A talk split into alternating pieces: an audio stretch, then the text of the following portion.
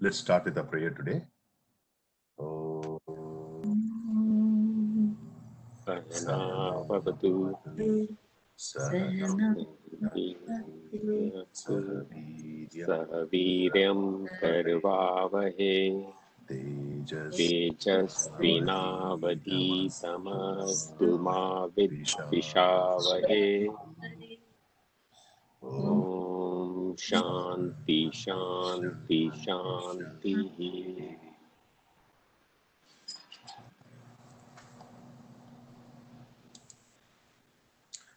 So Vivek, uh, Desh and uh, Rajiv, we say this prayer since you guys have joined weekly, uh, into the uh, weekly session. We say this prayer so that we don't fight with each other in this in this uh, in this discussions. So you should look up the meaning of this uh, shloka. Is uh, what uh, to fight or to avoid fighting or to forgive one's fighting. Sorry, yeah. Uh, I said, what's what's the meaning of shlokas? Is it is it so that we have a good fight or to We have a he- we have a healthy discussion? not discussion. fight? Healthy discussion. healthy discussions, basically. Yeah. Healthy discussions without judgment. Yeah, yeah. Yes, very true, without judgment. The whole idea is you know to get into the mindset saying that hey we are getting here not to prove a point but to share and learn together. That's the whole mindset that we want to get into. Okay. So um, so i want to start off today and i don't know if you guys have had a chance to look at what i have posted yesterday on the symbolism. And uh, i want to start off with uh, another symbolism which uh, i found it very difficult to write. Okay? But nevertheless very important in the context of what we are discussing. So um, again you know going back to vishnu sahasranama there is a word uh, there's a name of lord uh, lord vishnu amongst the thousand names known as Vyuha. okay? So basically it's uh, the meaning meaning is very simple. It says that it is that principle that manages the entire order okay in the universe right now, why is that relevant, right? I'm just looking at my notes also because it's still not had gone into my head. So the Chatur Vyuha, Chatur is four, and uh, the principles, the four principles are known as Vasudeva, Sankarshana, Pradyumna, and Aniruddha. These are the four different names given to that supreme principle to manage this entire universe. Now think about the universe not as the universe that you know, think about the universe as ourselves, right? So if you look at the word Vasudeva, Vasu stands for something which is there, is there. Okay. Deva means something that, that shines. It comes from the root div. Vasu, Vasu comes from the root uh, uh, vas, vas, uh, you know, vas is home, right? That you see. So Vasudeva is the principle who knows that he is there and he knows that he is shining. Okay. That's the first thing. Then Sankarshana is is an is a name given to Balrama, I believe. I believe Balrama, uh, because of fear of Kamsa, he was uh, transferred from his mother's womb, Devaki, as an embryo to uh, somebody else's womb. Okay, and then, and then, uh, and then um he did not know that he was Vasudeva. Okay, so initially he lost his identity apparently that he is not. But then Karshana means farming, so he does a lot of farming of his mind right? Realize that he is that. Okay. So we are all like we are all like transferred from that supreme principle, but so we don't know that. And so we have to do that sankarshana, the the the farming of our mind, right? And then pradyumna. Pradyumna is the result of the farming, which knows that there is a shining element in us Dimna, Dyu, again you see the Dyu coming in there. It shows that Jyoti, that Jyoti is there in us, right? So now from the state of all knowing, all being, we fall off into a state where we don't know. Then we realize that we know. And then finally, Aniruddha. Ruddha means Druda, which is strength. Okay. Aniruddha means like, I mean, sorry. Ruddha means hold. Okay. So Aniruddha means someone who is strongly holding to that particular knowledge. Okay. And so the way that uh, this uh, person who translated was initially you are that person, then you fall into the into you don't realize that. Then you work on your mind. Then you know that you are, but then the knowledge may not remain with you for a long time. So you work on that particular retaining that particular knowledge. So if you remember, Vasudeva, Sankarshana, Pradyumna, Aniruddha, it even flows into you know Shravana, Manana, Nididhyasana because before we even learn about this science, we don't know who we are, but we are actually that. Once we learn about it, then that spark comes into us. Oh, looks like that is what that is what who we are. But then the, then the oh. point is it doesn't stay with us for a long time. So we got to start working on it, which is what we are doing right now. And once we start working on it, some days it comes for longer periods, some days it doesn't come for longer periods. Then you get into Nididhyasana when you start claiming yourself that you are this, and over a period of time you become that. How's that? Very beautiful today. I really enjoyed it. Deep.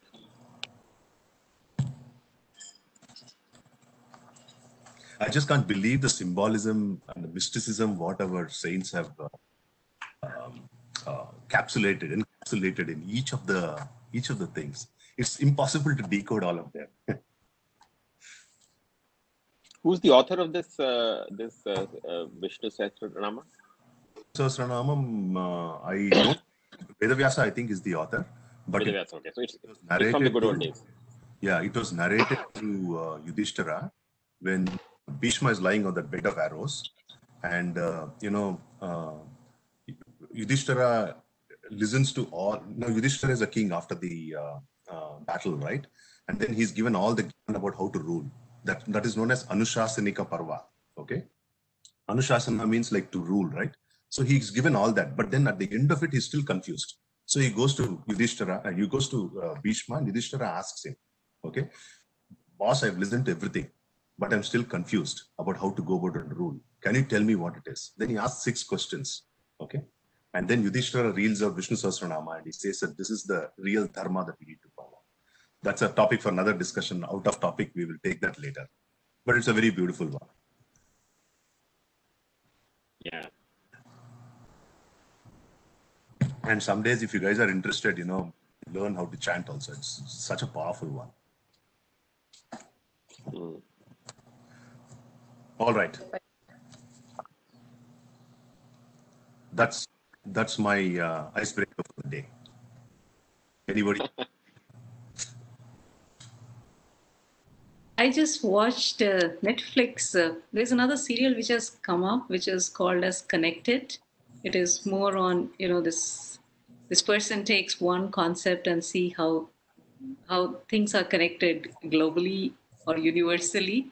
And the the episode I watched just now was you know how the uh, in the middle of uh, of Africa we have Chad, and there was a huge lake, and how that lake dried up some thousand years ago, and so it's at the bed of it, and every year or well, every day the sand pick, is picked up from that lake surface, and it goes as far as Amazon, um, the rainforest in Amazon, and it's uncanny that the amount of phosphorus that is lost in Amazon through the rains is actually exactly the same that is replenished by the sand that's coming from here.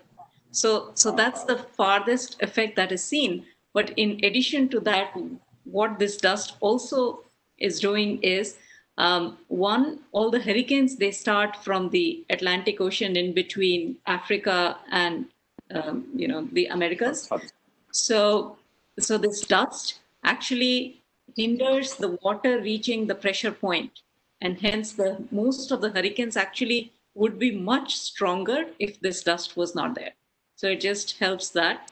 And then the second benefit is uh, some of the dust falls into the ocean, and the planktons feed on it because it is still full of the nitrogen and from the it had algae so it has nitrogen and all the nutrients required by planktons so almost half of the oxygen that is produced in for our surface is produced from the oceans. And a big chunk of it comes from that atlantic ocean where this sand falls um, for the for, for the planktons and etc to actually replenish the oxygen back.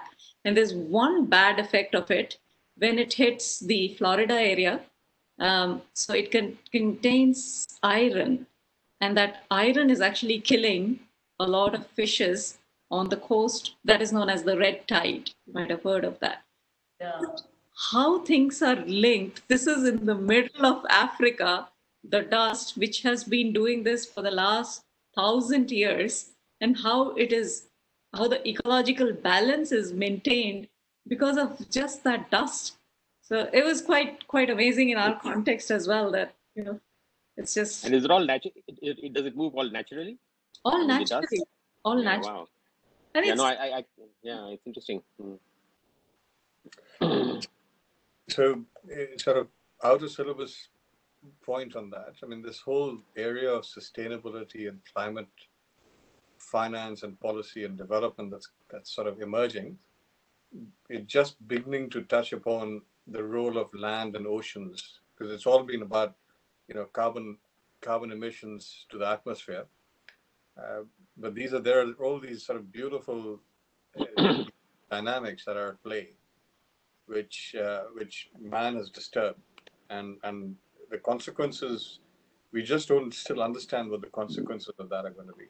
But that's that's part of the study. So you know these these are beautiful assessments in that regard. It's interesting, uh, Alpna, that you mentioned it. In fact, we're actually drilling for oil on the edge of Lake Chad. okay. so I was like quite surprised, you know, it's quite, quite, quite, yeah, interesting. So yeah, it's it's quite quite interesting how and it's saying that how everything is connected.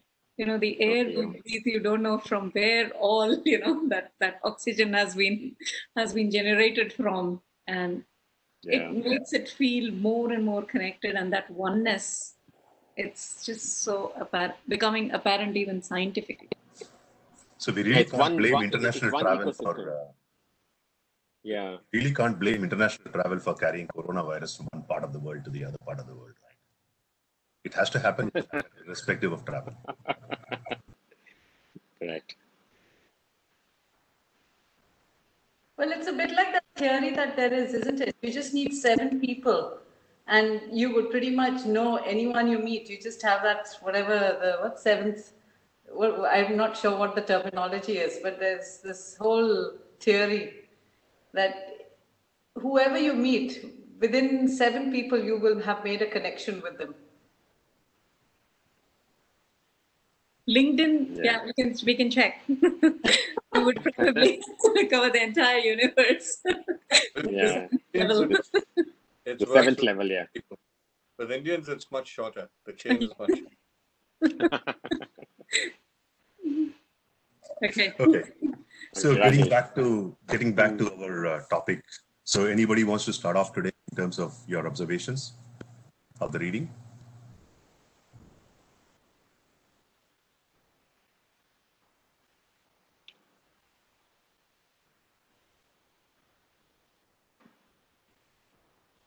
I just found it very relevant, um uh, you know, discussion. I mean, what the writing was with with our other group and what we've been talking about over here about actionless and you know all the different things that we read in the Tattva Bodha seem to be kind of reinforced or reiterated here.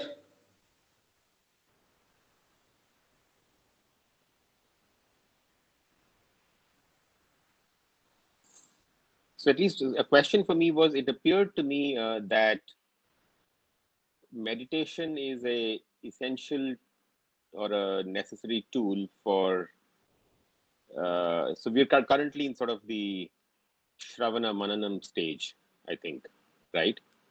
And that meditation is almost like a necessary condition for nididhyasana to kind of prepare the mind for that enlightenment if you will is that like a the right understanding Well, um, let me just share what I kind of, you know, uh, this is how I slotted in my mind, right? See, first of all, the word meditation, uh, you know, once again, uh, a little bit of a misnomer because there are thousands of types of meditation. at least the meditation what uh, Krishna talks about in this particular chapter, which which it covers, is nididhyasana, basically, right? Mm. It, there you are uh, repeating the knowledge that who you are constantly, so that you're reminded of about the knowledge. That's how I would say it. But then you know to get to that stage, there are different stages that we will have to prepare ourselves and go. Okay, so so that's the end goal because today if you want to sit down and say you know aham brahmasmi you know it's very difficult to even accept that because we are not prepared to accept it right so for us to be prepared to accept that you know the grandiosity that yes you are the creator it's going to take a long sort of preparation of multi-million years of birth deaths and all that stuff. So the first step is that karma yoga because karma yoga is to calm your mind down to neutralize your likes and dislikes and then you get on to a particular mindset which is prepared to even understand what the scriptures are saying right? And then once you once you go through attitude attitudinal change internally and then when you start listening in shravana then you'll get a lot of doubts. Then you start thinking about it. That's also another sort of meditation. The meditation is one aspect of some of the doubt that you have regarding that your own identity supreme identity what you have. Once you're clarified now you're reasonably clear okay? Technically theoretically you're clear. Then you say okay now i think i am clear. This is who i am. But at the same time i don't see the benefits of being being that particular person of that supreme being right? Because i'm still sometimes unhappy and all that which means that knowledge has still maybe it's just sparked but it is still not blown into a full blown thing for us to give that benefit. So to keep on fanning that knowledge right? And that's what you do by meditation. So you're right it's a necessary uh, precondition for us to get there but then it has to go through multiple stages. So the way that i would like to say it is just discussion you know maybe we should stop using the word meditation we should call it as dhyana or nididhyasana Mm. Yeah, the chapter is called Dhyana Yoga. Yeah. yeah yeah that's my take And so all the and so all the other meditations that we talk about are all I mean they all have different purposes or are, or are Yes. all of those in some ways preparatory to get to Dhyana Yoga? Preparatory but uh, uh, but you know they have different purposes. For example people who quote unquote meditate today you know using let's say calm or any of those apps or even a meditation session that i run almost all of them you know i will not even touch upon this aspect because you know for for people to understand that they really need to have learned the you know gone through the process of shravana manana. Otherwise they'll not be able to make sense. They'll think i'm you know just kind of saying something out of my hat right so it, it won't work. So uh, the different meditations the techniques that you'll see end up having different benefits. You know some of them they say okay relax your body calm your mind you know beat stress. These are all the ways to attract people to get into the meditation right? And no well meaning but at the same time that's not the true purpose of dhyana. Those are all preparatory stages for you to realize who you are. That's how it, that's how we should think about it Okay. Does it make sense or uh, Yeah, no, that makes sense. That makes sense. Yeah.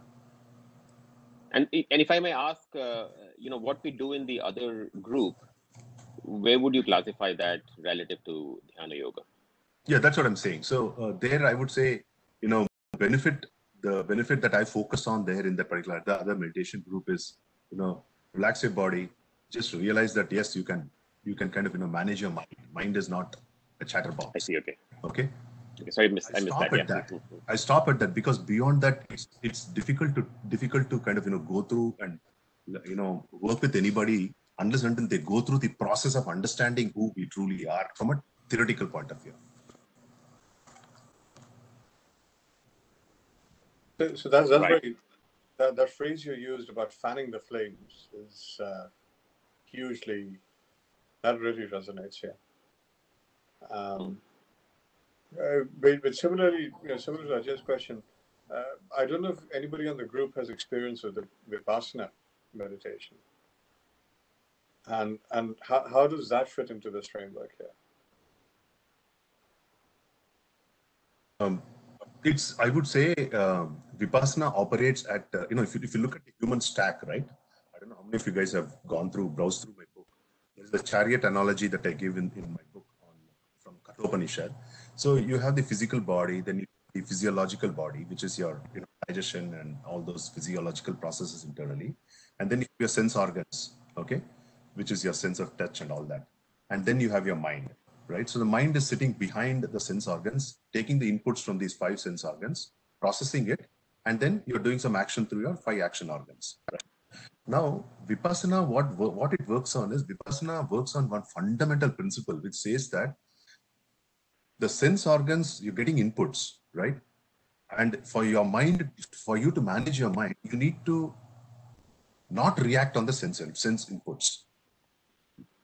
Just think of a system, right? The system you get in, you get in multiple inputs. The moment you cut off the input, the system won't work, right? So that way they want to empty the mind, to use your words, Vivek. Okay, Mm. stopping the inputs, but that's not true because you know then you start then the memory starts surfacing in the moment you break that. When the memory starts surfacing in, people get a little disoriented because then suddenly all those you know bottled up emotions and all those things come come up. Emotions negativity keep coming up which had been so far kept at kept at bay because some something else was taking your attention.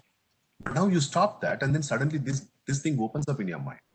People can't take it okay nothing wrong with it but the point is if they understand that and they go through the entire process that's why they say if you go to vipassana it's like doing a open heart surgery for you okay and you should not get off the table after four days and walk away because if you get off the table and walk after four days you will be messed up Mm.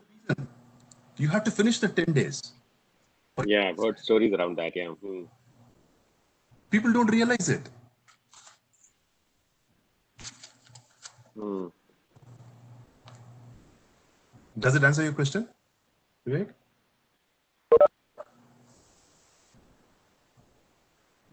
Hari Om Kishore.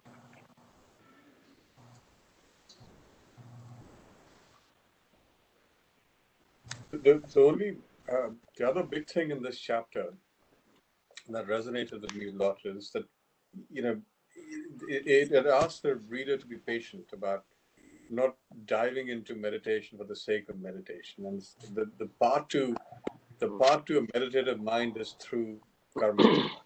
then you can't, you can't jump that sequence. And I think it's reinforcing this sort of fundamental uh, the fundamental sort of uh, uh, uh, the question that Arjuna has about you know saying want to abandon this war and seek arms and renunciate, and this reinforces that we can't do that.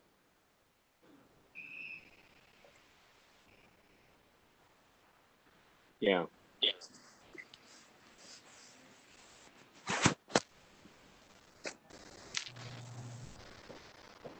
So I have a question or a, you know, how do we connect, uh, you know, Patanjali Yoga Sutras, which tells you the steps, Nam Yam, you know, etc. And then you have Yog Tantra Bhairavi, which has, you know, 108 methods. And then you have a Gita, which is telling you about Dhyan.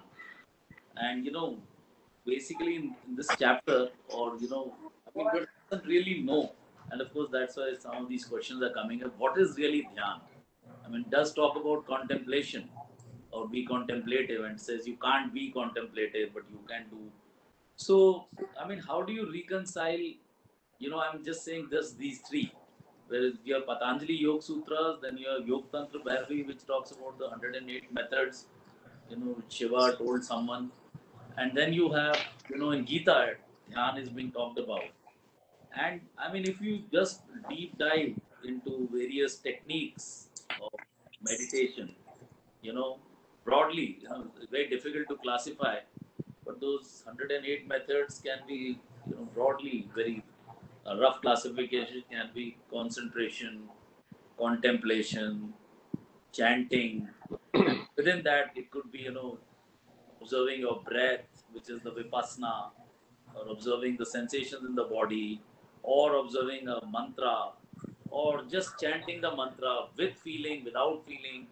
Chanting also has, you know, like it's Hare Krishna, Hare Krishna, where it is with bhav. And then there can be a chanting without bhav. You know, the, the word you're chanting means nothing. And then there is this you know, Buddhist chanting where you you know, chant something and don't even know the meaning of that. You know, let's say Nam Myoho Renge Kyo. or- So I don't know. I mean, in this chapter, what I could not get is what is a a technique or the technique. You know, and which one works. You know, what is the directive, so to say. You know, कि ये है रास्ता आपके लिए. This is what because I mean, I mean, if you just try to analyze art of living or uh, you know Sadhguru's method or transcendental meditation or vipassana, any of them, you know, so there is uh, there are some, you know, if you take ten or twelve methods, will broadly fall in these three or four categories. Either you're concentrating on something or you're contemplating, and it could be a chant, could be chant on a word, could be doing a breath, blah blah blah. So, but in this chapter, I did not get, you know, what is the way? Is it is it chanting? So this is a doubt. I don't know if it is ref, it is relevant No, to the it, it, discussion. it- it's a very relevant uh, question. Uh, Rajesh, can I take that? Absolutely. You are the resident expert on Patanjali Yoga Sutras. no, no, I, I, I I wouldn't say that, but uh, you know, it's something that is very dear to me, uh, and it's a question that I've asked myself so many times. Um, okay, uh, Rajiv, the uh, at the outset, at the um, at a at a very high level, I would say. Uh, Yoga Sutras fall under the category of prepar- preparing your mind right? So if you if you classify the uh, broad level steps as uh, mental preparation, and in, I think in this chapter he keeps uh, uh, Swamiji says uh, ma- making your mind ready for contemplation, right? So um, getting to that stage uh, is where Yoga Sutras belongs, and in the second phase is where you absorb the knowledge and you assimilate it, right? So um, yoga is a different philosophy right if you look at it very academically it is very it's a slightly different philosophy compared to vedanta um, it is uh, um, because at the core they differ right at the core uh, uh, yoga differs from advaita right in the sense that i'll not go there but it, it does uh, differ at the very core but then the practices of yoga right which is uh, established in in the ashtanga yoga practice the eight limbs of yoga, they are super relevant and very, very relevant to um, how we understand our mind. Um, where do these thoughts come from? It really goes into the um, uh, Ashtanga Yoga is the practice, but where it um, yoga uh, spends a lot of time eh, right from the second, in fact, the second sutra itself says what yoga is actually, right? Chitta vritti, uh, yoga chitta vritti nirodha, it says. Basically saying it's a cessation of the thoughts in the mind, right?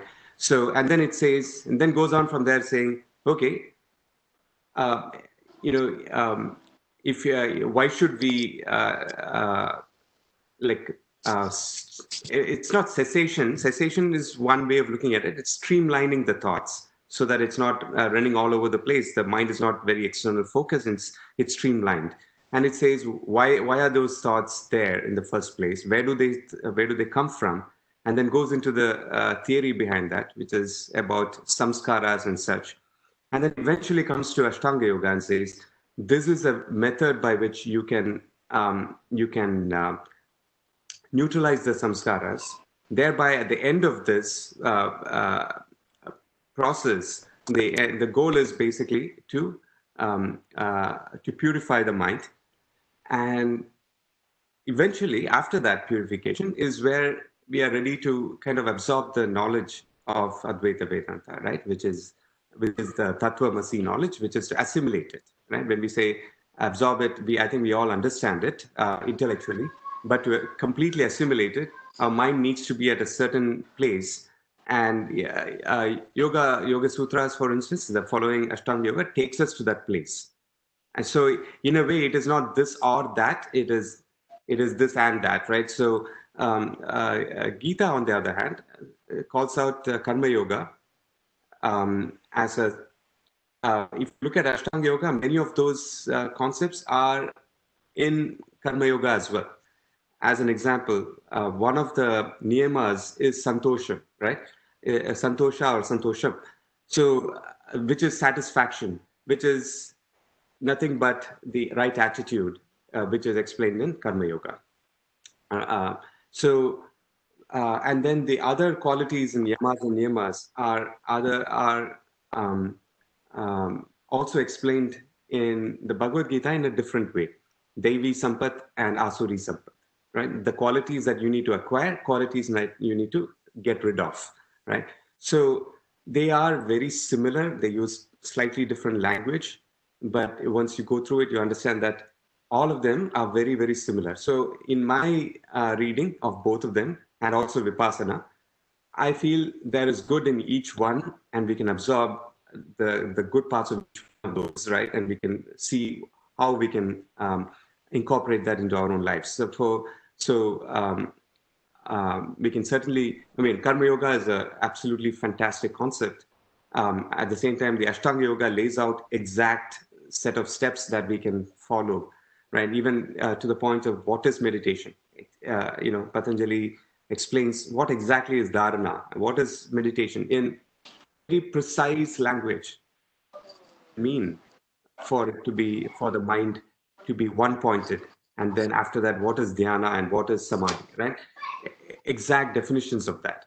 So I think I, I look at it as uh, as a uh, um, um, as different steps along the process and the, the Jnana Yoga is at the highest level. So I look at it as Jnana Yoga being the PhD level. Um, the rest of them are bachelor's and master's degree. Some of us may decide, a bachelor's degree is good enough for me because my aim is to get a bachelor's degree. Others may say, bachelor's degree is a path, is one step towards gaining a PhD, right? So it really depends. But even a bachelor's degree to me is good or good enough. But um, uh, a PhD level is is where you go into Advaita Vedanta. Anyway, I'll stop there. Uh, others, please join. Uh, please add. So if I if I may just query that, Kishore. I mean, you started with you know mental prep. Patanjali's yoga is sort of the base base camp, if you will. Uh, uh, what are what are the other steps here? Sorry, I think there's, there's some background Yeah. noise. Those who can mute, those who are not speaking can mute. I just muted. I think uh, it was coming from Mahesh. Looks like it. So I just muted. So Vivek, as I understand, there are four steps, right? One is actually the first step is actually Vivek, Vivek, uh, and uh, uh, the second is Vairagya, right, where we uh, develop dispassion. So Vivek and Vairagya are two uh, um, aspects that we gain through Karma Yoga and even in Yoga Sutras, right? So uh, that's part of preparing your mind. And then we go into dhyana, which is where now now that the mind is somewhat uh, uh, you know the the the extrovert nature of mind is somewhat reduced and it's tending to look inwards we are now able to meditate and that's why even in this swamiji says hey well if i've been if i've been very extroverted completely um, well i say extroverted in the mental sense. Uh, i've never contemplated in this way or performed karma yoga knowingly or unknowingly. Um, I have, uh, um, and suddenly if i want to meditate it's just not possible right? That's what he's trying to say because the mind is going to completely race outside. So when people say hey meditation really does not work it's the question of are you prepared for it first right? Um, are you ready for it so vivek and vairagya uh, uh, get you ready get you uh, get the mind to kind of uh, be ready to go inward. Meditation takes you inward right? Um, and meditation is a place where um, i think rajesh points out in his book as well it's a good laboratory where we can uh, we can really see for instance this devi sampath and asuri sampath or uh, yamas and niyamas we can contemplate on any one of them for instance as an example. I think this will come up in one of the types of meditation which is called value meditation later which is okay if i want to understand what is ahimsa and see how am i incorporating ahimsa in my life meditation is a good place to do that. But it also has multiple benefits where meditation eventually gives us that ability to be very mindful of our thoughts of our um, of our feelings and so on so our reactions can be um, changed over a period of time because we are now aware of how we are, right? If something, a situation causes us to, it triggers a little bit of uh, frustration or anger in us, we catch it then and there, right? So meditation gives us that ability to, uh, um, the chance to respond in a better way rather than reacting right away, right? When when things like that happen, so it gives us that um, it develops that ability, right, for a period of time. So that's a, yet another way. So um, and then after dhyana, uh, it takes us into gets us ready for the higher level of knowledge. At which point the the mind is also very subtle, right? So yet another way uh, in which people have explained this um, is in the form of gunas, right? So this is where, as we go through this process, we are reducing the, the, the rajas and tamas in us, right? In both the body and mind level. Um, uh, so we are reducing the rajas and tamas, thereby letting letting the sattva shine forth even more, because the sattva is already there. It's been covered by rajas and tamas, and these processes, whether it's um, following Ashtanga yoga, uh, karma yoga, or a combination thereof of any of these, in fact, will, is working to reduce the rajas and tamas. Um, and we feel it. We, you know, I, I, think Vivek, I think we, I remember a, a, a WhatsApp exchange with some time back, I think, saying, you know, when we come back after a, you know, three or four day uh, meditation camp or something like that, I think we feel completely energized. We feel a different level of uh, um, uh, energy, which are, which we don't get it from. Um, it's a different type of high that you get, um, uh, which is fantastic, right? So that is sattva, right? That is sattva uh, coming forth. But what if that is our default uh, state all the time, right? So that's where we need to be before we can start to assimilate this level of knowledge. Is how I am uh, uh, reading it. So it, it becomes like a uh, I think uh, Swami P says in his Gita lectures, he says, okay, if you want to go from New York to California, you don't say, I have to take this cab from here to the airport, and from there I need to board the plane and I need to take the flight from there. So you can't say, hey, do you want to take the flight or do you want to take the cab? Right? It's a step. Uh, you know, you, you need both. So uh, confuse it as one or the other. If I may if I may add, yeah, sure, you've explained it very well, and this is how uh, these different uh, techniques should be used. And I can tell you from my experience, so I started way back in 91. Um, it was as a result of a traumatic event um, lost a friend. And, you know, straight to meditation and had beautiful experience. And next, eight to 10 years, I was just chasing that. Because, and there were, yeah, a couple of times, again, I got those experiences. But so I think the point I'm trying to highlight is see, Kishore explained how Patanjali Yoga should be used. You go through all the eight limbs. So, to answer your question, Rajiv, what tends to happen in this age is people jump to meditation like I did without going through the understanding of the importance of the remaining limbs, which is then quite similar to going on a Gyanmarg, right? Where he was trying to, you know, correlate to Vivek, Vairagya, and the Yam and, and, and parts of those. So if you don't do that, what happens is you are looking for an outcome by controlling your senses. So it is dependent on the way one, it is not sure shot. So I couldn't repeat that experience every time. I would get it, sometimes I may not get it. Yes, by practicing a lot more, I think I was able to reach that still a lot more. But again, only when I was for meditation. Whereas what this Dhyan Yoga is trying to lead us to is this is our state you don't need to control your senses and only realize it when you are sitting in samadhi.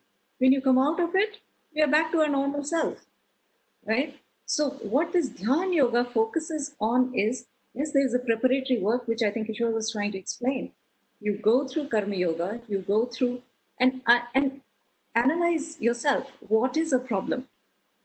Can I not focus? Then these meditation techniques are the way. You know, try doing different types of meditations, whichever you can relate to. Or do Karma Yoga if your mind is jumping around too much, because then your mind is not purified right? If there are desires, etc. So, what is the, I think we are the best judge of what is it that we need. So, when you're sitting in meditation, what is the problem? So, so meditation gives us a clue to what is missing from our sadhana, and we can focus on that. But eventually, what Rajesh was pointing out to it's not that you have to sit in samadhi and be in that state. We want to be in that state 24 by 7. And that will happen by contemplation. And because the mind is programmed like this after millions of births, it believes it is this body. It believes that there are likes and dislikes which cannot, you know, which, which everybody has. But these can be eliminated. So if you go through understanding it, then it's not that you have to sit in meditation just by contemplation. And that's where I think there are various examples. You would see something and you would go into samadhi. It's not that you're trying to withdraw from senses, you're relating to those experiences as being oneness, as being that, and you get into that state. So that's the difference between the, the, the meditation, the dhyan that this chapter is talking about versus rest all, which work more on controlling the senses, sitting in a particular posture, only then you get into that state, which is important because that's where you will realize where the sadhana is missing if you can't do that. But it is not an end, it is still a mean. So, so question for you, uh, uh, Alpana. I mean, I, I, get that. So you're saying that. I mean, are you saying? I'm, I'm rephrasing it. That if you were to listen to a, a lecture in sort of with, with sort of um, you know with in a, in a very sort of uh, engrossed way is that also part of dhyan it is part of dhyan but it is again external stimulus which is leading into it yeah. if external stimulus is shut off can you still do it so you've got to, okay. Yeah. So, for instance, somebody is engrossed in a movie so much so that they've forgotten where they are and they're sitting, they're completely absorbed in this uh, fantastic movie. Is that meditation? I mean, uh, no, because that, uh, yeah, because of that external stimuli. But it's, they, but if without that external stimuli, can can you get to that place where you've forgotten yourself and only the point of meditation, the subject of meditation is there? Uh, so if you so if you're sitting in a in a you know if you're sitting in a meditative mode, um, and mind is you know I mean a lot of times you hear about meditation means you got to sort of focus on your breath or kind of whatever.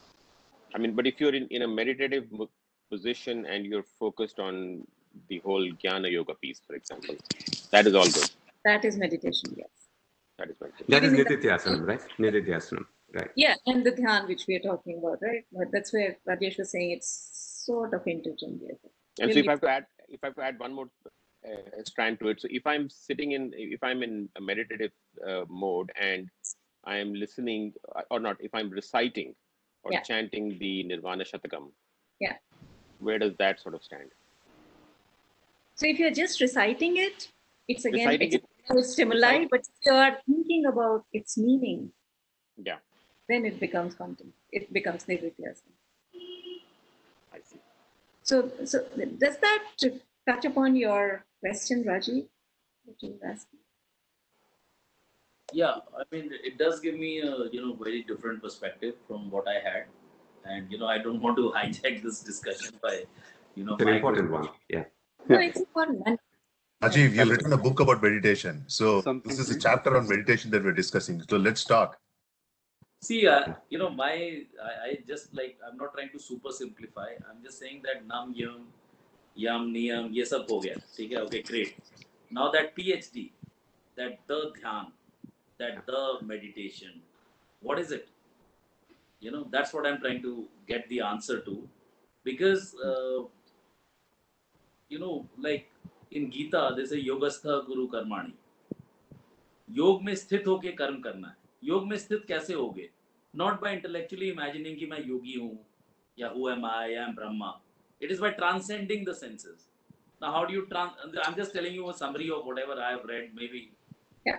You know see how do you transcend? You need a vehicle to transcend the mind and senses to go beyond.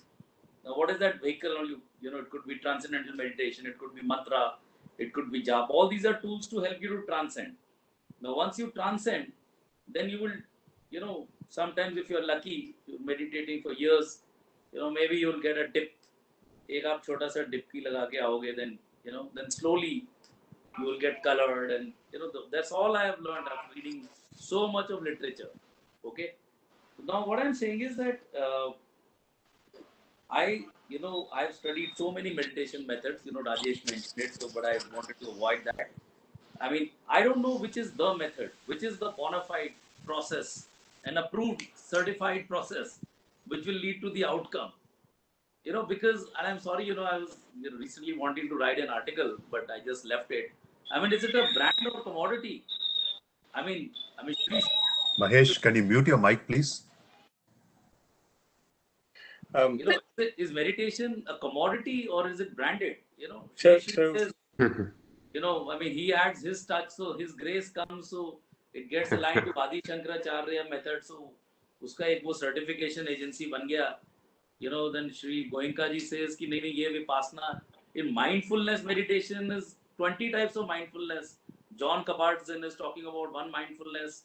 Somebody is talking about something else.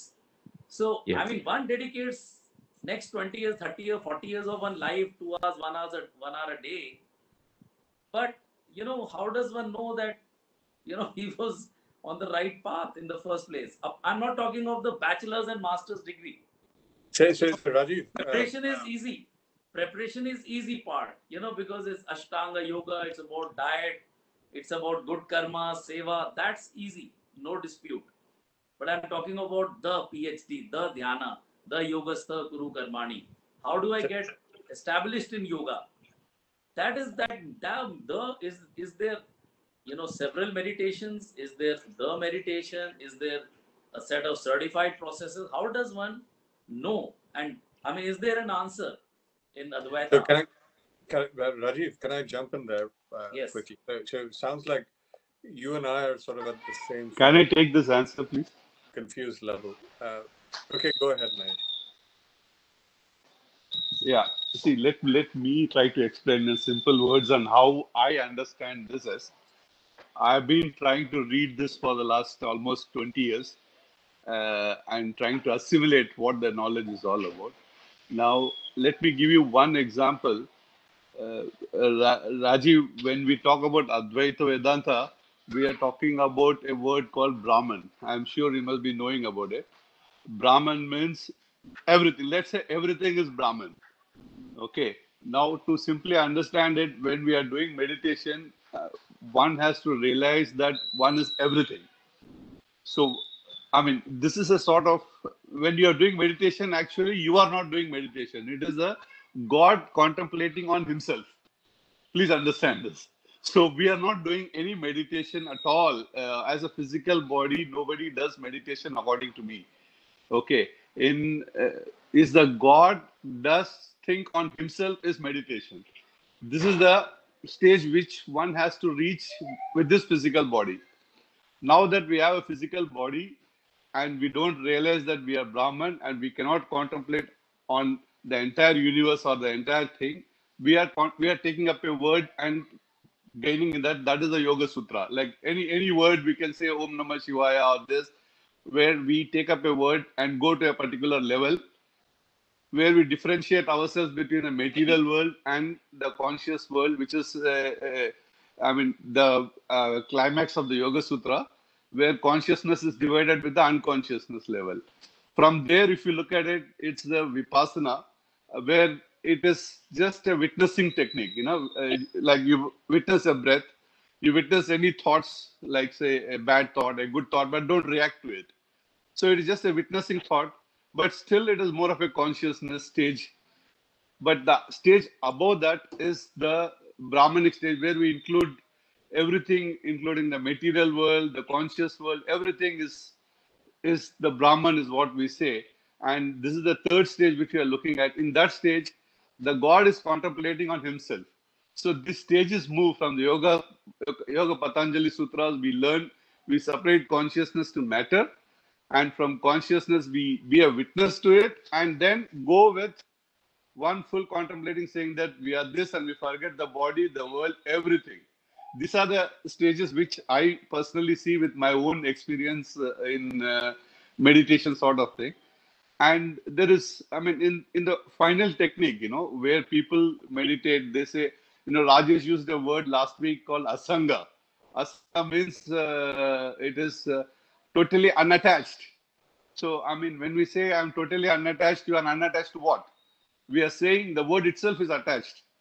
You know i mean uh, i mean when so what we are saying is when we are saying a word or when we are using a word japa japa means a repetition of a word it is not a repetition of a word. It is realization of the word. You know re- realization of the word is more important than the repetition of the word we cannot say i am brahman i am brahman. No it makes no logic sense to me at least. You have to realize you are brahman. You have to realize you are this. That is more important uh, as a, a, meditation technique. And I, I, think this is what uh, i foresee i mean uh, which we should do. I mean, keeping our mind continuously, which is termed in Advaita Vedanta as Nididhyasana, will reach us to that stage automatically where God contemplates on himself. That is meditation. Thank you. May I, may I give a second perspective to this? Um, so Rajiv, sounds like, you know, you and I sort of at the base, you know, approaching base camp or starting out to base camp over here. I think similarly to you my simple thing understanding from this year's work is action and query. Query is another form of saying contemplation. So to give you an example, now now everything that that you know Mahesh Kishore, uh, Rajesh has talked about, and and Alpana, this hierarchy. So you know in in here in the UK, if you go and get a pre-packed meal from Marks and Spencers or or Waitrose or John Lewis or something like that, um, they have chilies, you know, how much chilies? One, two, three.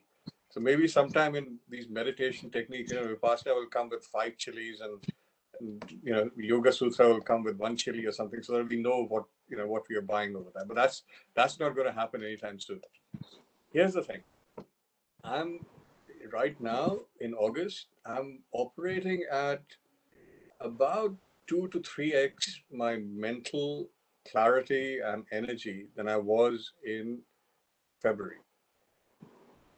And the big jump is I went for this 10 day retreat in Tiruvannamalai in, in, in March. It was a Ashtanga yoga retreat in a, in a, a yoga shala uh, next to next to Tiruvannamalai. And I don't know what I mean, combination of food, the, you you know, we had regular daily meditation. We did yoga twice a day. It was just mind blowing, you know. And I've come back from that, and, and as soon as I came came back, two people in my family had COVID. I was I was kind of running up and down from six to ten, you know, doing various things around the house. It was it was like I had a turbocharger which I never had in my life and and you know exactly the sort of thing that the folks have mentioned earlier. Uh, I think Kishore was talking about this. So, so, so this is this is the action part. Seeking. Where does seeking come in? I've always wondered that I've you know for the last thirty years I've traveled a lot. Every time on a plane I meet somebody I've never met before. So I was just contemplating that, and in my journey, last journey to to Chennai, guess who was sitting three seats away from me? Um, Anu Hassan. I haven't seen her since 30 years, you know, since since university, and it happens to me a lot. So, uh, you know, this this whole knowledge that we're talking about, my my entry into Ashtanga yoga was very accidental. It was just matter of factly, I stumbled into a class. I completely fell in love with it. This this retreat that I went to was completely, uh, you know, completely off chance. There was a lot of pressure on me not to go. There were lots of reasons for me not to go. So, you know, if we seek, we find. I don't know how that works. You know, there's a lot of theory being talked about around that, but it works. Uh, so that's my sort of, you know, kindergarten explanation of uh, how. Well, thank you. Thank you for sharing, Vivek. Uh, so that's awesome to hear.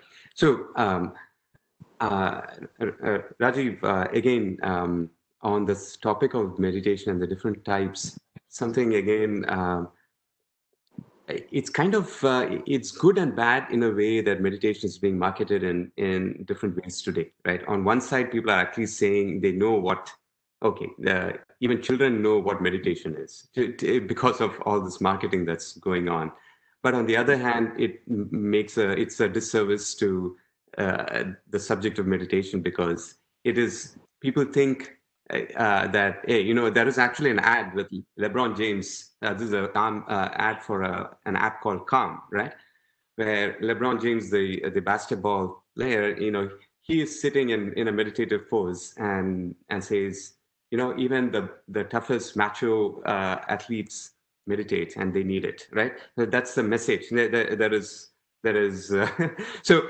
What I'm trying to get at is it's being marketed in a really, really big way right? Mindfulness meditation and uh, apps like Calm and Headspace and what have you, they have they, they are getting close to uh, 500 600 million dollar companies uh, at this point so there's money to be made there is all kinds of stuff happening now um, if you cut through all of that and go deeper um, uh, the couple of texts that i uh, so I, I i went through that because I was also in the same place as uh, where you are, and it's just like I don't know what is right. Everyone says gives a different technique, and what is this? What am I supposed to do?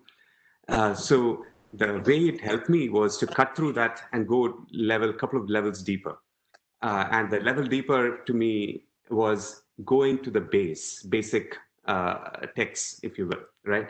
Which is marketing is all at the top. Uh, go down to what started it all, right? So I went to Yoga Sutras and started reading the first two chapters of Yoga Sutras, right? And part of the third.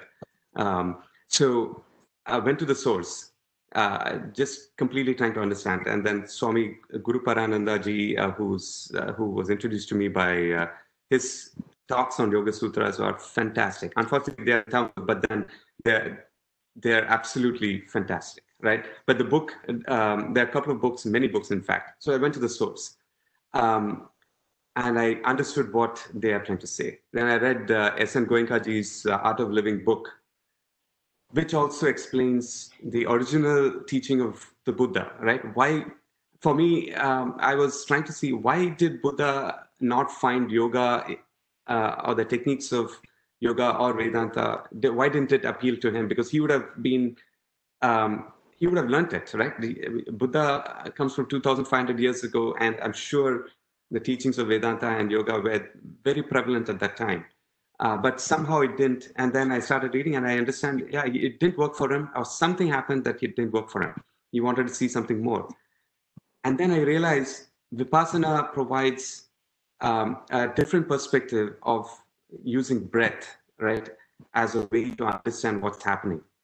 Um, so it gives you a different different uh, it's a different technique. But finally it comes down to this which is that the mind is uh, when, when we say use the word extroverted it is going all over the place. We want to bring it down to one thing first right?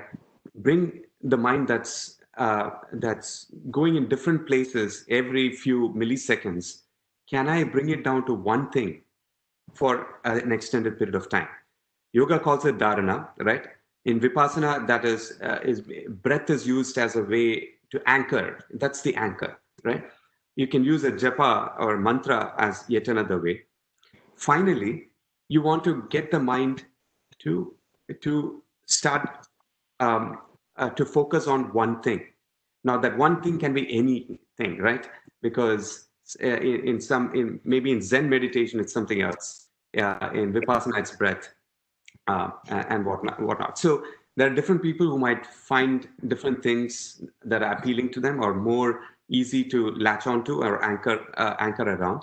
So I see um, that hey, you can try this out. You can try breath. Breath is something that's always there.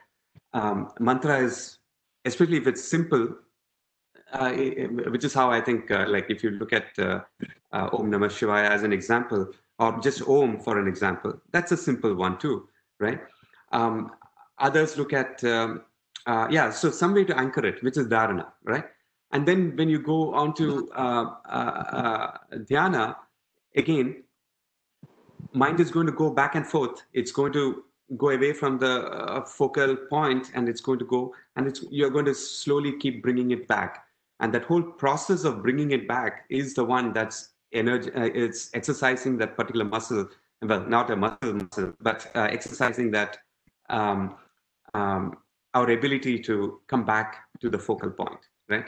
So to, uh, to kind of state uh, i think all of these techniques people are marketing it but let's just go couple of levels below that and go to the source when there was no marketing at all at that point and that's where I went to. Right, Yoga Sutras is one, um, and uh, Vipassana. Again, I went to the source. I didn't read all the other books from Jon Kabat-Zinn or other things, uh, others who are all I'm sure are very good, but I just went again to the source uh, where. Well, I didn't say S.N. Goenka is the source, but that's probably one of the first written matter or um, based on the original uh, texts that are out there. So that's how I would I went through. Yeah. So um, on this topic, right, it's also important that uh, we have to understand a couple of other things. So yes, in Gita, you know, uh, Krishna says Yogasya kuru karmani, but he also says in chapter 10 that Yajnanam Japa Yajnosmi. Okay, he says that amongst all these sacrifices, when I say sacrifice, sacrifice means all kinds of work that you can do, one an individual can do. The highest level of work is japa. Okay, and he says that in chapter 10. Check it out. So that's number one. Second thing is uh, to tie in to your original question, Raji, from where we started off all this discussion, to tie in Yoga Sutras, Advaita Vedanta, and all that. I think one of the most important uh, texts that uh, you might want to explore is Aparokshanubhuti at this time. Mahesh has uh, read it. Um, Alpana has done a marathon on it. Uh, and Kishore, you've done a marathon on it. Mahesh, you too and you you should uh, uh, check it out. Uh, Ajay, you're reading that right now, right? You're listening to that uh, Sarvapriyananda's lectures, right? On uh, VP is yeah. VP. VP. Okay, so you should try. You should you should you should uh, uh, you should kind of you know read listen to Sarvapriyananda's lectures. I have not listened to him, but I've listened to my my Guruji's lectures.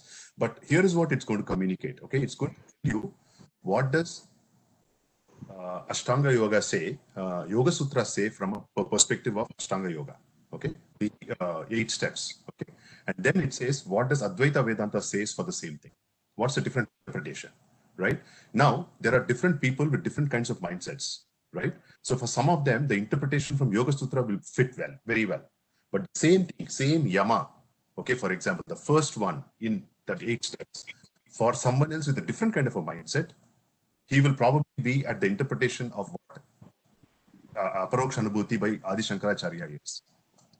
So think of it this way. Think of it, it's multi-level, the same Ashtanga Yoga, eight steps, okay? But multi-level, level one, level two, like a multiplayer game, okay? Not a multi-level game that you play, right?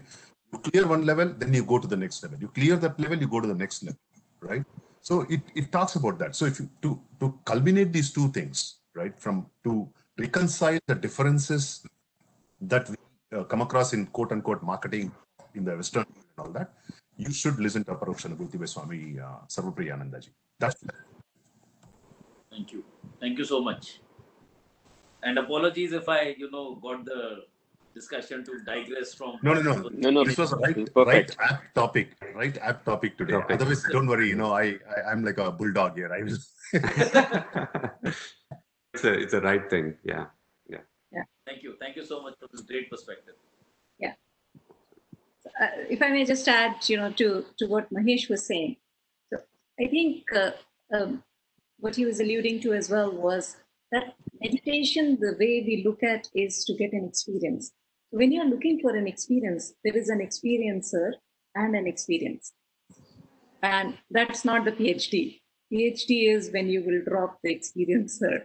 So even when when they say any any samadhi, when you think about it is that you get to a state of blankness. But then there is somebody who's experiencing that blankness, right? So it is not the true true self yet. So from there you have to go to the the one who's who's looking at that blankness.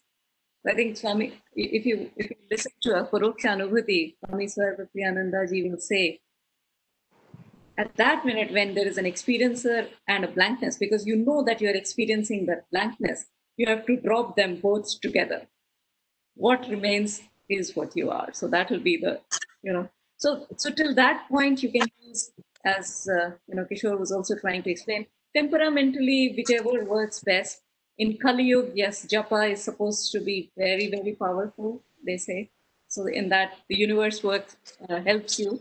But then, yeah, you can use any method to get to that blankness state where, you know, the mind is calm, there are no thoughts, etc. But the work is not yet done. There's a step after that is what Advaita Vedanta says. So that's the difference between Advaita Vedanta and, hence Adva- Advaita Vedanta doesn't say which method you use to calm your mind, get till there, get to the blankness state, and then try to find who's the experiencer. And also to draw a parallel, right? You know, uh, if you look at the uh, six questions what Yudhishthira asks uh, uh, Bhishma, and as a result of it, the uh, the answers come out as Vishnu Sahasranama, right? So he asks very simple questions. He says that okay, um, am- amongst all the dharmas, which is the biggest dharma, whom should I praise? Okay, whom should I chant? Uh, who- किसका स्तुति करना है मुझे? Okay, किसके बारे में जप करना है? These are the questions that he asks. And then uh, Bhishma reels out, uh, you know, for the next 20 minutes, uh, Vishnu Sahasranama.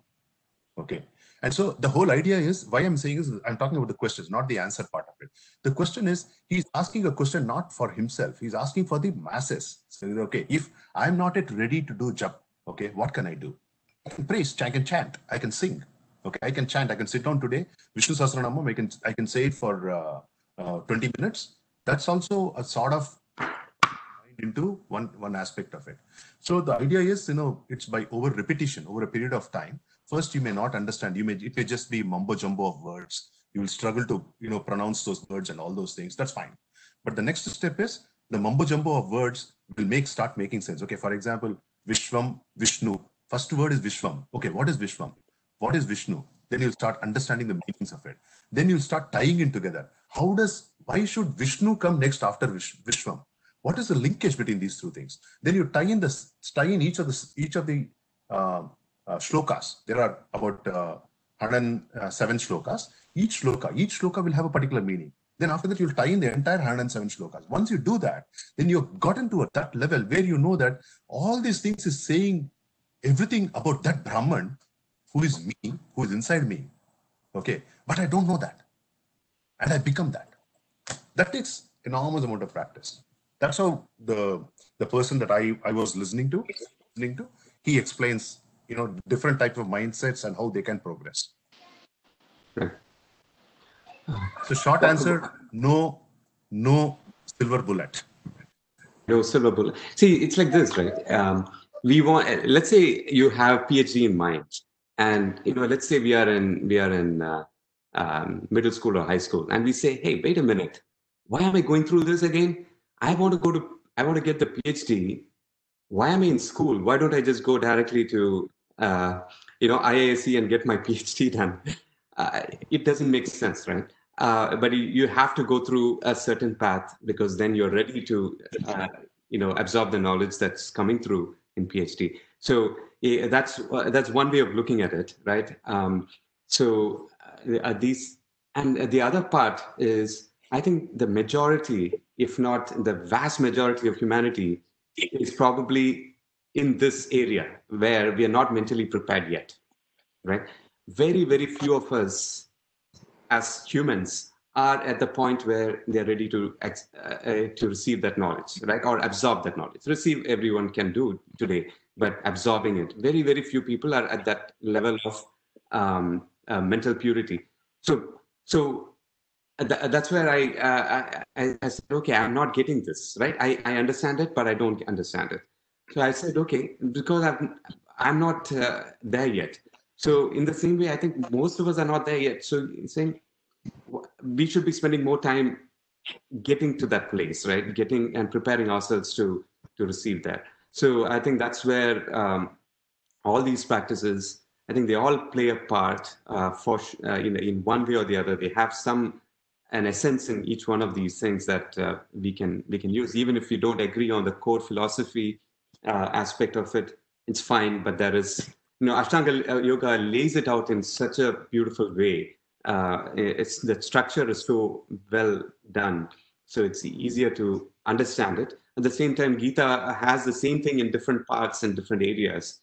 Uh, uh, so if you've gone through that multiple times you will be able to extract it from the different parts right um, but uh, yoga puts it in one place as one thing uh, you know but even there as you you know i, I would uh, add one more comment to what you said, which is, you know, the yamas and yamas, we tend to say, yeah, okay, I understand. Uh, this is, um, but I think that's where the most important essence of Ashtanga Yoga is.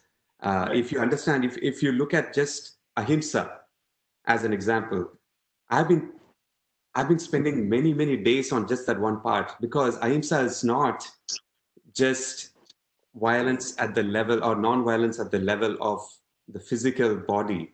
It is at the level of speech and it's at the level of thought.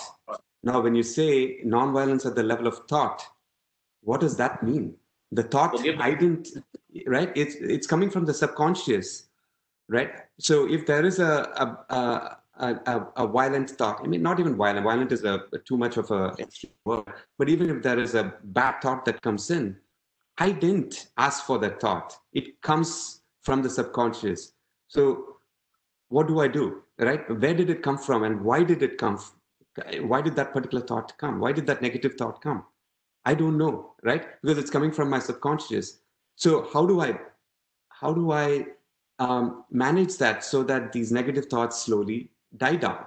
Right? There's no direct way, but I'm just saying as an example, just to get to that ahimsa alone will take us uh, will take us quite quite a bit of time and practice over many years uh, to get that um, before we uh, we can get into anything else as an example yeah uh, so they can be used in um, together as in you know you you obviously are practicing yamas and niyamas in daily life at every uh, every minute of your life for that matter um, and then there are other times when you meditate and go deeper into your mind to understand how your mind is and to increase those um, the awareness, the ability to be more mindful, and all that comes as part of meditation.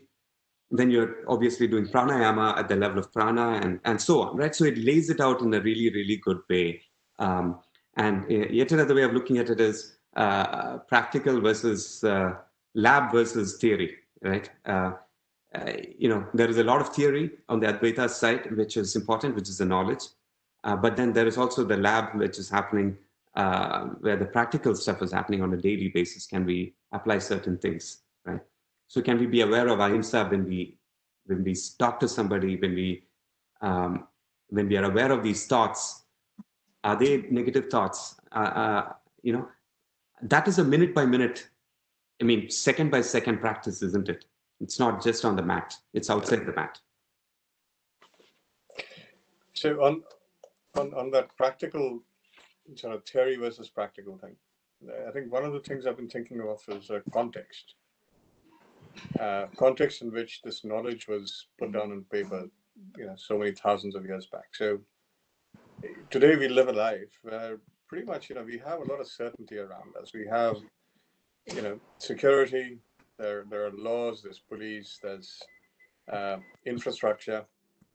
When this was written, you know, 3,000 years back, probably for the Gita, we had less, you know, it was less than what we have now, but they had the formation of uh, cities.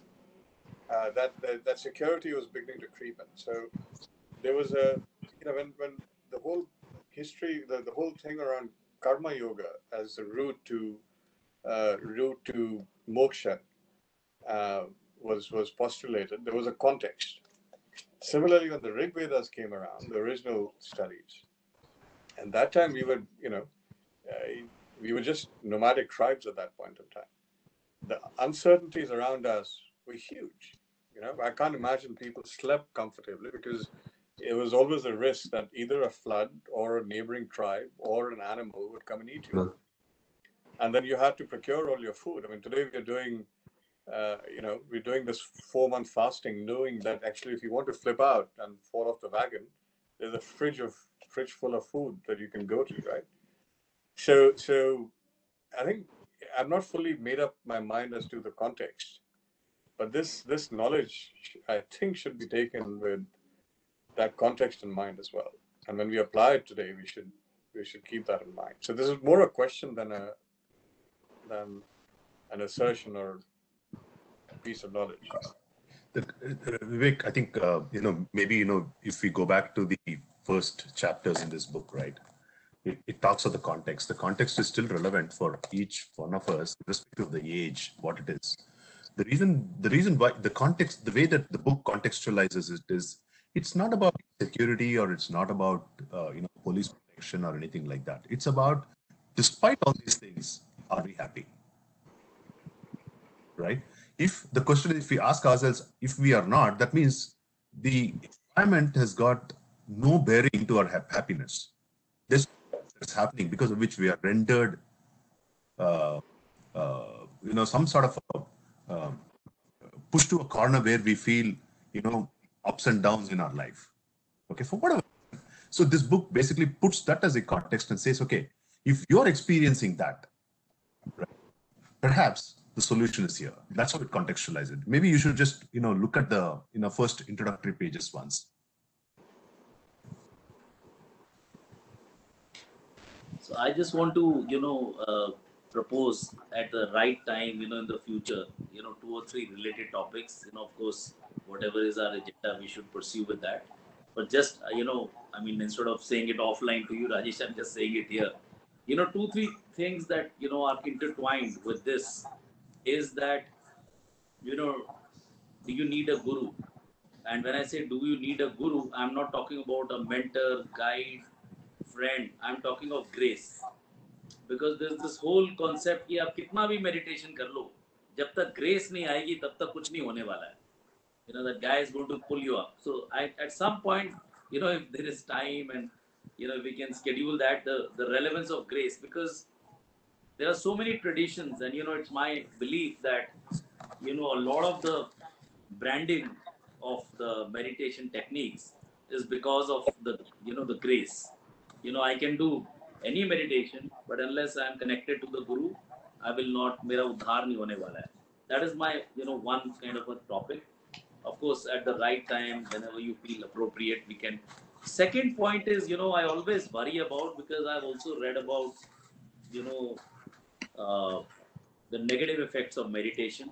So, especially what I worry about is that imagining or at an intellectual level, thinking about, you know, I am Brahma, you know, I am just correlating with Gita, where finally Krishna had to say, boss, take your ज्ञान chakshu lelo, लो और तब देख you know. So unless the consciousness expands you know I think to talk about Aham Brahmasmi and I'm God can be a delusion can be a dangerous delusion. You know so I think uh, it should not be probably again it's, it's a doubt or a comment. It cannot be at the level of intellect. When my 24 by 7 living experience is aham brahmasmi it's okay. Otherwise it's like you know main bade hoke mukesh ambani banunga you know? That is you know the other thing uh, you know, at, at the right time maybe we can take it up. You know just uh, i thought i will yeah just absolutely. So, uh, Rajiv, you know, actually, in page sixty-one of this book, right, there is actually a discussion about Guru, and we have uh, we have actually discussed this in detail. Okay, if you would like, you know, you might want to look. You know, there is a podcast which where I where I uh, where I record all these things and we post it in. You know, I can send you the link. if you if you look at that, you know the topic will say, you know, where do you need a guru? So you can listen to the discussion Okay. we've had. Fine. That's I'll part. Yeah, so that's that's already covered because it was already as part of the uh, you know the previous pages of the discussions what we had. That's why I just page sixty one. So just check it out. That's one thing. Second thing is you talked about uh, you know uh, uh, the negative effects of meditation, and that's exactly I think we've been trying to articulate here, because you know not everybody is is ready to you know do that step of saying I am Aham Brahmasmi, right? Because each one of us mentally are very different. So it's for us to figure it out what is the mental state that we are in at this point of time? Therefore we can get the right kind of next step right?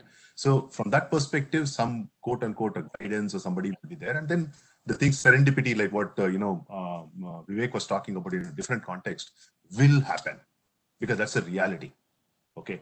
If you have that if you have that uh, intention that you want to progress sincere intention you know things will happen. Trust me on that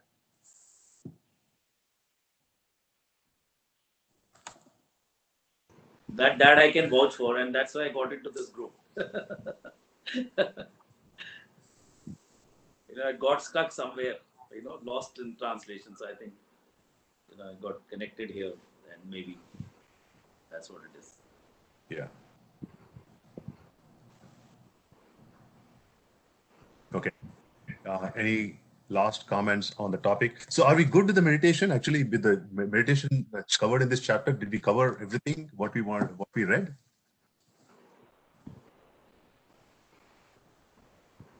Or uh, are there some areas that we had not touched? Just kind of sca- scanning through the pages mentally to see if there are some other topics that we have missed. Oh, I think we've covered. I think it was good. I think uh, I feel a bit shallow on this topic, to be honest, but uh, we'll kind of pick it up uh, separately. So, so what I suggest is, I think let's not go more pages next week. Next week, let's continue reading this chapter. yeah, no, that's good. Yeah, and maybe you know, uh, while we read this chapter, because it's to karma yoga, it's linked to the concept of sannyasa. Okay, maybe we'll have to probably go back previous pages to understand what exactly sannyasa means. Maybe refresh our minds about what exactly karma yoga means. How do we implement that in our life, and then come back again. Maybe let's mull this over a little bit more so that we can No, today was very useful context because you're right. I mean, there are so many sort of options, and you do kind of wonder which one is right. But I think it'll be good to focus on what is the context in this book, and spend some more time, maybe kind of going through some of the concepts in there. I think uh, that'd be quite useful. Right. So let's do this. You know, the next next Sunday also. Let's uh, focus on uh, reading this chapter and perhaps go revise the previous uh, pages. Then we can come back and have another free flowing discussion here. Yeah. All right. With that, three more minutes and over to you, Alpana.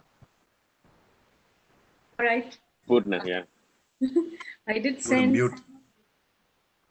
No, yes, we can hear you.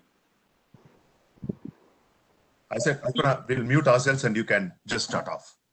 Okay. So I had sent the shloka and the meaning on the on the chat. I think all of you are familiar with the shloka, and we can just chant it. Um, ॐ पूर्णमदः शांति शांति पूर्णस्य पूर्णमेवावशिष्यते। शान्ति शान्ति शान्तिः।